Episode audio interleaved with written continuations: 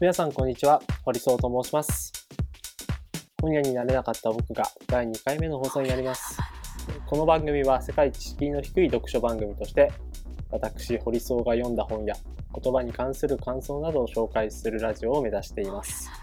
えー前回第1回の放送になりました。ラジオを始める前は、あのーかなり大事だと思っていて、自分がこう発信することであったりだとか、それがこうラジオと結びついて、えー、なんかラジオってこう、やっぱりこうプロの方がやるイメージがあったりだとか、なんかコンテンツというか、こう配信するこの話に面白いこと、思っている人じゃないとできないんじゃないか。そんなことをこう思っていたんですけれども、実際こう、ラジオを収録して、えー、撮って、編集をして、で、こう、アンカーというアプリを使って配信しているんですけれども、あのーで、実際こう配信して、ツイッターとか、ノートとかでも配信配信しました、ラジオ始めました、みたいなことを言って、えー、リリースした結果ですね、なんかすごく達成感がありました。で、あの、今日は中村文則さんの教団 X という本を、小説ですね。また小説を紹介させていただくんですけれども、なんかその、まあ、読、読語感というか、前回、あの、お話しした時に、あの、僕は中村文則さんの教団 X にとどまらず、中村文則さんの作品自体を読んだことがなくて、で、収録時点で、あの、紹介することになっている教団 X 自体をまだ読み終わってないと。そんなことをこう言っていたんですけれども、なんかですね、本当達成感があったし、これなんか毎日更新したいなとか。えっと、なんかそういうことをこう感じてしまうぐらいに、あのー楽しかったです。で、実際に、あのー配信した後に気づいたんですけれども、まあ、少し敷居高く感じていたことが、あのーまあ、この番組は世界知識の低い読書番組ということで配信もしているんですけれども、意外にこうラジオを配信するってハードルが低いんだなと思いました。もちろんこう、たくさんの人によで、あ聞いていただきたいとか、えーいろんな人がこう聞くという前提のもとで、えー始めるのであれば、多分、ドキドキ感は止まらなかっただろうし、うん、なんかもっと、えー得のあることを発信しなくちゃいけなかったのかな、みたいなことを多分感じるんだと思うんですけども、今はいい意味でも、あのー数人ぐらいしか、まだこのラジオを聞いていないと思うので、本当にこう好き勝手喋れるというか、本当世界一低いの、敷居の低いということで、えー、なんか、この本が購入にどれぐらい結びつけるかと全く関係なく、あなんかこの本ちょっと面白そうだなとか、読んでみようかなとか、あるいはなんか逆に、あの話を聞いてあんまり興味が湧かなかったなとか、まあそういうふうにちょっと心の感情というか、そこが、あのかすかに揺れるぐらいのところを、えー持ってもらうだけでもいいのかなと思っています。なのでそういう意味でも、すごく自分がこうラジオを始めた、あのー意義というか、まあ本当今は9割5分ぐらい自分の楽しみだけでやっているんですけれども、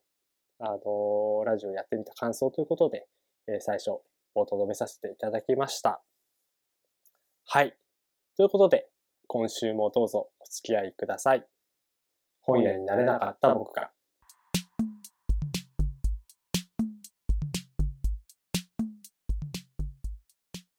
それでは早速今日のメインテーマに移っていきましょう。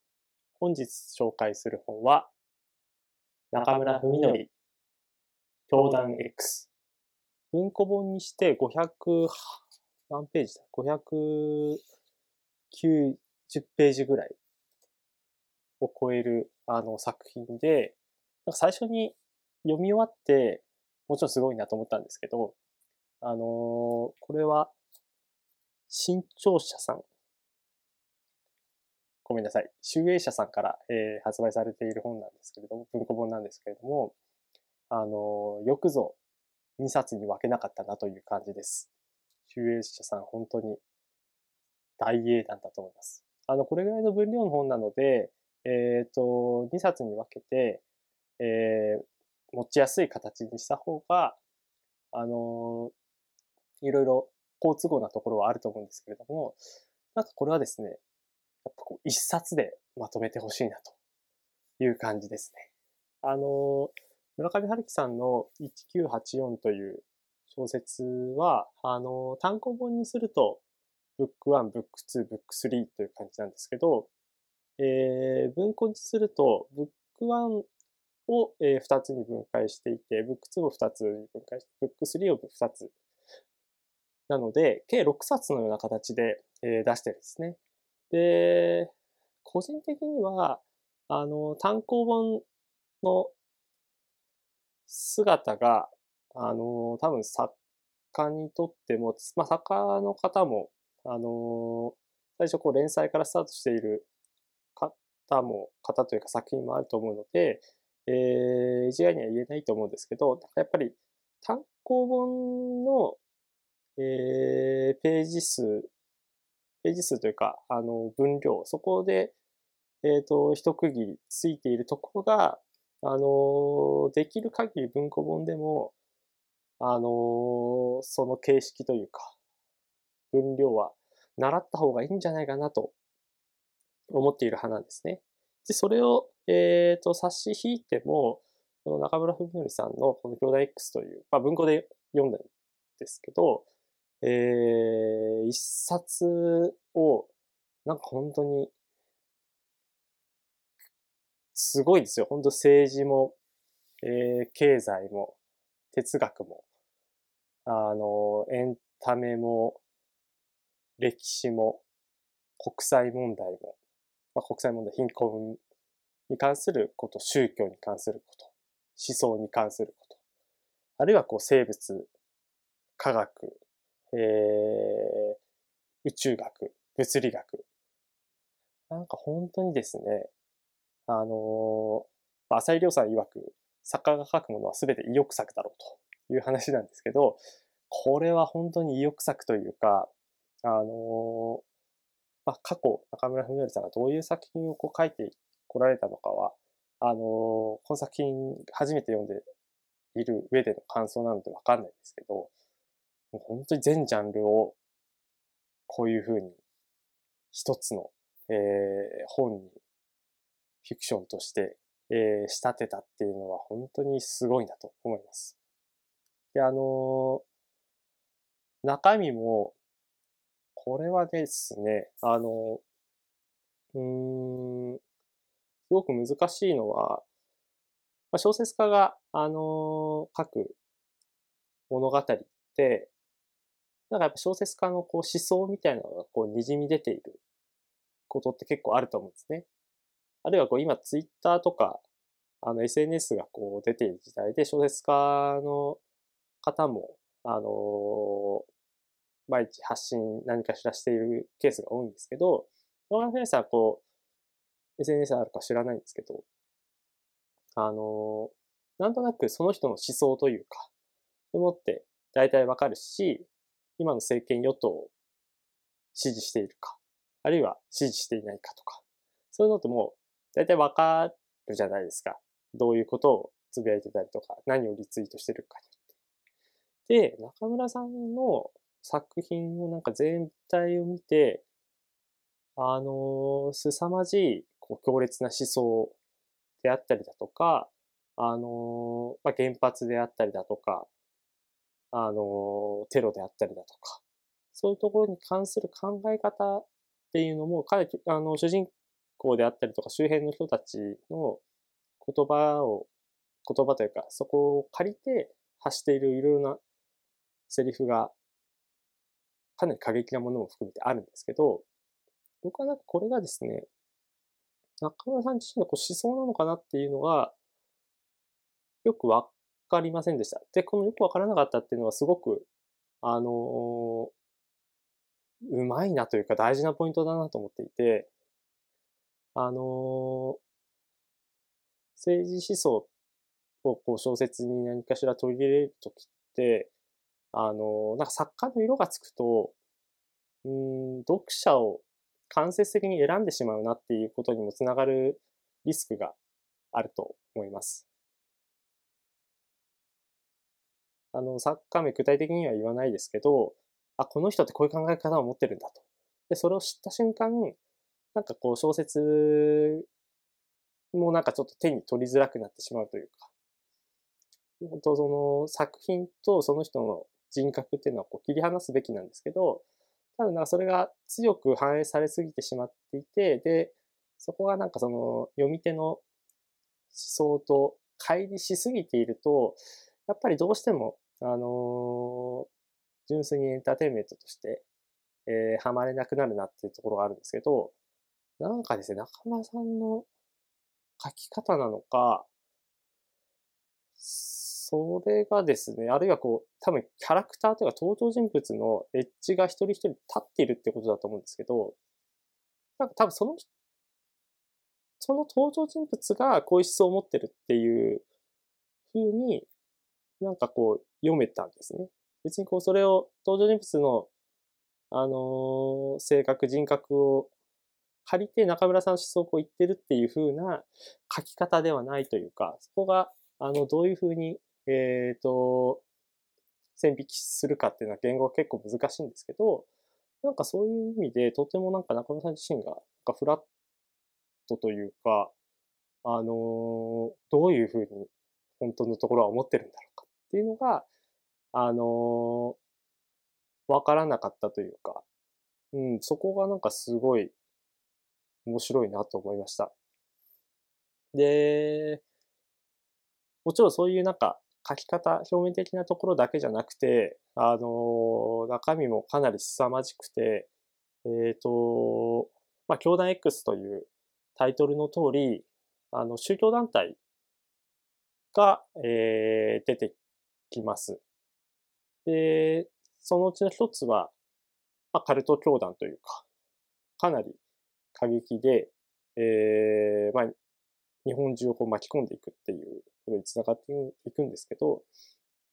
その、えっ、ー、と、思想、いわゆるこう教祖と呼ばれる人物を描いたりするんですけど、その描き方であったりだとか、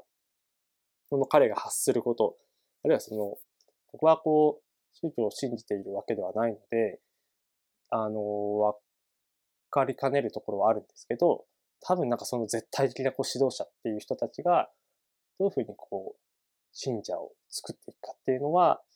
あの、なんか本当理屈を超えて、声であ、声一つであったり、あの、仕草一つであったりっていうところから派生していくんだろうなっていうところがなんかすごくですね、あの、あ、この人まで巻き込まれるんだっていうふうになんか感じてしまって、で、それにやっぱりこう、文章をこうトレースしながら読んでいくので、なんかそこがですね、あの、もしもこれが自分の身に起こったらというか、自分がその場に巻き込まれたら、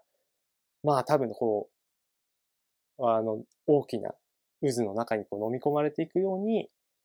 あの、なっていくんじゃないかなっていうのをなんかこう、宗教の疑似体験をしたというか、なんかそういう気分になりました。あの、出口さん、えー、今、立命館アジア太平洋大学の、えー、大学と学長をやられている出口さんが、あの、哲学と宗教大全という本を、えー、書かれていて、で、まあ、哲学とこう宗教っていうのは、あの、切り離せないっていうことを、あの、前提としておっしゃっているんですけど、なんかそのまあ、その、なんかその真意というか意図っていうのは、その、本の方に、あの、ちゃんと書かれていたんですけど、この兄弟 X の中でも最初は、あの、いろいろなこう哲学であったりだとか、そうですね、こう、ブッダという、その仏教の開祖と言われてる人の、えー、解釈というか、まあそういうものがこう紹介されていて、で、なんかそれがこう、まあいろんなところに聞いていくんですけど、それがやっぱりこう宗教っていうところにやっぱ繋がっていくので、なんか改めてその、哲学と宗教みたいなところをすごく、えー、感じたというか、いろいろな部分で、えー、まあ、出口さんのところの、え、話をまた思い返し、思い出したというか、なんか繋がってるなっていうのを感じた次第です。で、あの、一つだけ文章を引用させていただくと、あの、直前に、あの NHK の100分で名著という、えー、ムック本、テレビ番組のこうムック本みたいなやつをこう、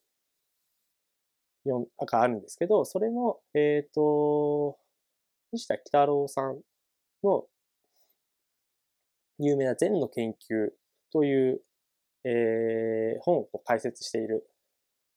ムク本を読んだんですけど、まあ、そこでこう、まあ、善悪って何なのかっていうところを、割と、ここ1ヶ月ぐらいで、えー、その解釈に触れていたんですけど、この本の中でも、その善悪って何なのかっていうことが書かれていて、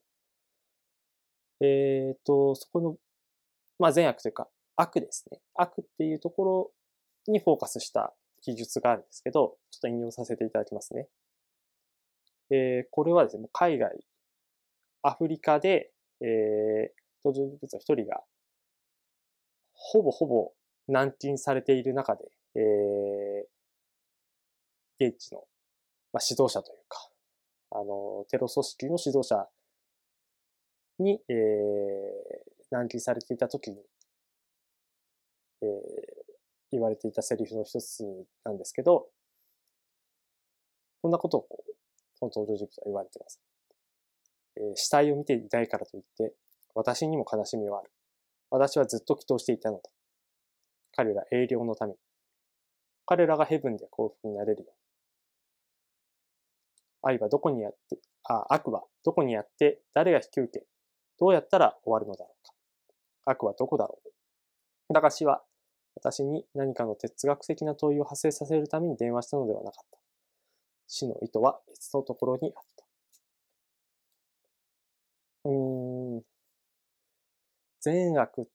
まあ結構難しいし、あのー、SNS、ツイッター、特にツイッターの中で、なんかこう一つのテーマ、まあ昨今のコロナウイルスのこともありますけど、なんかやっぱり一つの悪らしいもの、明らかに悪者に仕立てた方がすごくわかりやすいんですけど、なんかですね、別にそれって、本質なのかと言ったらそんなことがないというか、その一人にだけ非があるっていうことはないと思うんですね。あの、特定の事例は、あの、言及はしないんですけど、なんか一つ厄介を起こした人がいて、で、その厄介を起こした人が、もちろん悪いっちゃ悪いんですけど、別にそれだけではないというか、そもそももうちょっとこう、俯瞰で見たりとか掘り下げてみていったときに、もともとなんかこう、悪いことというか、そもそも悪いものってあるんだろう。で、それを、あの、枠引きさせるときに、どういうふうなこう、終わらせ方があるのかっていうのは結構難しくて。で、その、悪というか、善悪の中のこう、悪い部分っていうのが、もしもなんかそんなに善と悪で分けられないのであれば、そもそもそれ自体をこう、あの、定義することもできないし、なんかそんなことをですね、あの、中村文則さんの小説の中から、またなんかこう思い出したりとか、あの、思いにふけったりとかしました。そういう意味でもとても面白い作品だったなと思います。一旦休憩をさせていただきます。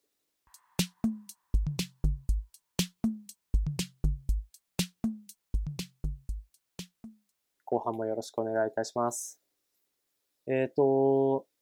なんか、概念的なところをすごく、つらつらと話してしまったなという反省もありまして、えっ、ー、と、なんかこの小説ってそもそも、どんなこう、読後感を得られるかとあったりだとか、まあ多分、それを語るよりも、なんですかね、こう結構教団 X ってタイトルで、あの、読者というか、あの、人によっては、あ、読まないっていうふうに決める方もいると思うんですけど、あのこの小説の中には結構生々しく、えー、性行為というかセックスシーンが、あのたくさん描かれていますと。もちろんそれが、あの、主題なわけじゃないんですけど、その、まあ、教団 X の、えー、出てくる宗教団体の、えー、っと、片方の方が、あの、性の解放を歌う謎のカルト教団ということで、えー、っと、自然とその、まあ、競技というか、えー、その、に基づいて、えー、セックスシーンというのが出てくるんですけど、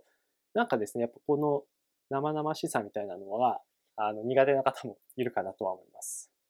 で、結構そういう、ただ、それがなんかですね、別に、あのー、前回の、えー、司馬太郎さんの11番目の獅子の中でもちょっと言及したんですけど、あのー、描かれていることがそのままこう本質ではないっていうことかなと思います。セックスシーンで言うと松尾鈴木さんの108であったりだとか、あるいは人のこう生々しいところを描くのは、あの、村田沙耶香さんの地球星人とか、なんかそういう、えっ、ー、と、他の小説でもあったりするんですけど、なんかその生々しさっていうのは、こう、リアリティ、イコールリアリティっていうふうにこう、つなげがちなんですけど、なんかすごくそれがですね、なんか別のテーマをこう、想起させたりとか、つなげたりだとか、なんかすごい硬い話の中で、硬いこう政治とか経済とか、あの、国際問題とか、宗教とか、そういうこう硬い中で、一つだけこうなんか、視点としては、マクロではなくミクロなこと。なぜならその、セックスシーン、あるいはこうセックスっていうのは、えー、っと、誰にでも起こっているというか、人が生きていれば、あの、1対1で発生するようなことですよね。こう、貧困問題っていうのは、あの、結構遠い世界のことですけど、あの、セックスっていうことは、割と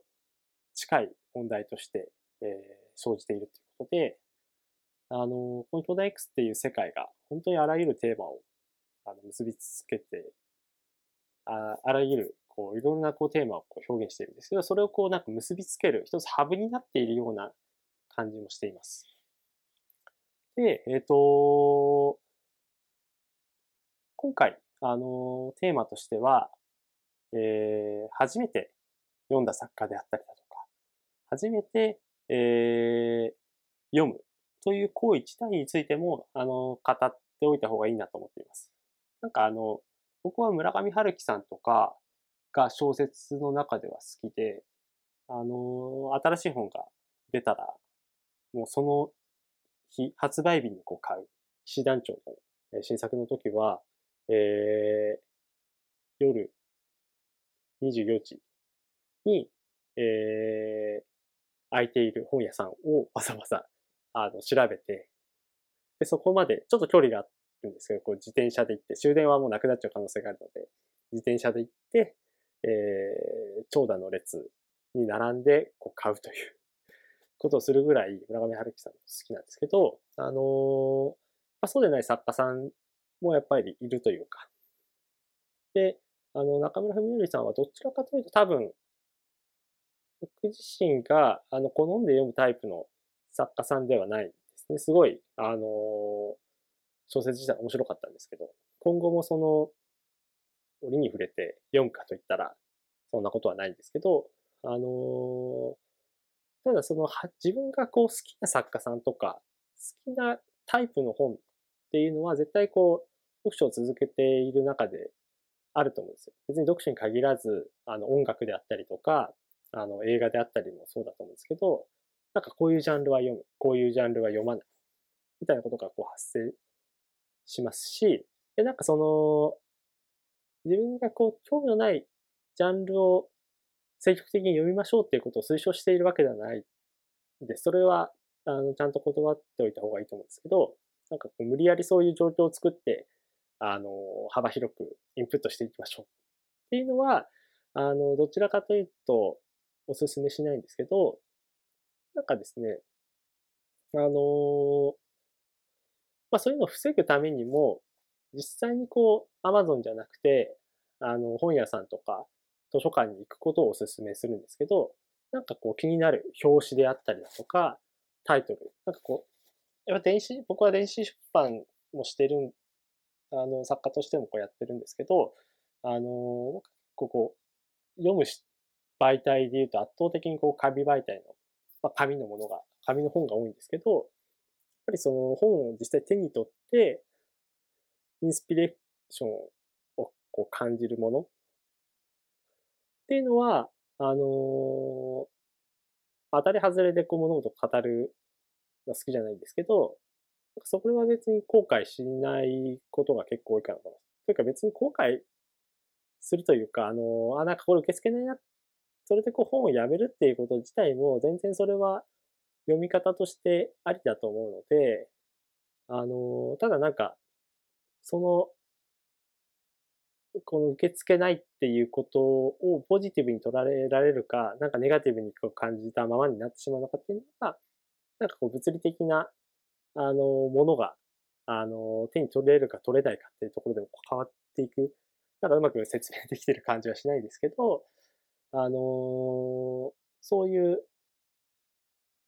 本がある場所に実際に出向いていくっていうところから起点を作っていくっていうのは大事なのかなと思います。で、本当あの、多分今、今というかさっきあの、中村文則さんの兄弟 X の話をしたんですけど、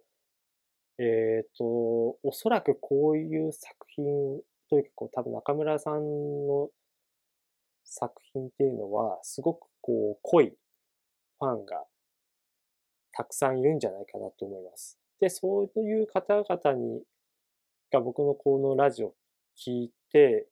多分感じる感想はなんて薄い感想なんだというか、もっとここの部分を言及した方がいいんじゃないかっていうことがこう感じられる方もいいんですけど、あのー、村上春樹さんもそうなんですよ。なんか今更村上春樹読んでみたみたいな、あのー、ノートとか、こう書評とかも見たりするし、あるいは逆にその、なんか35にもなって、あのー、初めて村上春樹読むっていうのはちょっとハードルが高いとか、そういうふうにこう感じられる方も中にはいらっしゃるんじゃないかなと思うんですけど、初めて読む作家へのこう最初の印象っていうのはすごく新鮮で、あの、尊いものかなと思います。僕がこの先、中村文則さんの作品を、他の作品を読むときっていうのは、あの、中村文則さんのこう2回目の読書、3回目の読書、4回目の読書って感じで、最初っていうものはもう、この先、永遠に訪れないですよね。この、ここ数日の教団 X という作品を通じて、こう感じたこと、そのすべてがもう初めてな体験で、それはもう本当かけがえのないものだなと思っていて。で、結構そういうのってあの、まあ自分はこうノートに書いたりすることもなくはないんですけど、ほとんどの作家さんは読んで、ああ、面白かったなっていう感想を抱えたまま、あの、別になんかこうメモを取ったり、日記にこう起こしたりするってことはなく、過ぎてしまうんですけど、あのー、今回はこうラジオで、なんか感じたままこうペラペラと喋っちゃってるんですけど、この今喋っていることっていうのは、初めてっていうこう観点からこう喋っているので、なんか、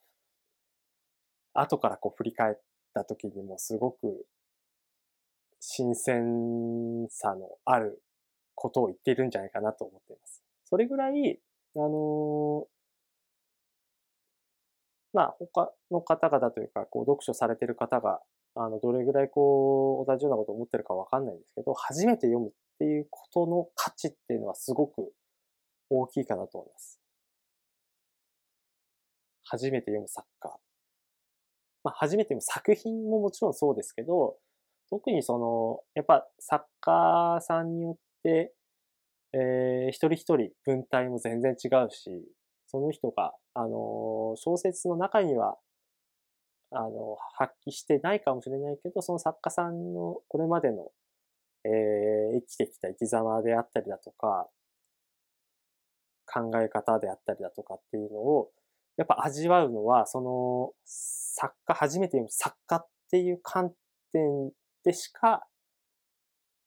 得られないのかなと思います。でその最初の印象っていうのはすごく大事ですし、あの、少なくとも、なんかこう、敷居高いとか、えー、今更読んでもしょうがないんじゃないかとかっていうふうに思う必要は全くないと、僕自身は、考えています。まあ、あとはもちろん、その単純に、えっ、ー、と、その、初めてとかっていうだけじゃなくて、まあ、普段読まない本、普段読まない、えー、ジャンル。だからこそのこう発見の楽しみっていうのがありますよね。えー、まあ今、3月、えー、後半に入ってきて、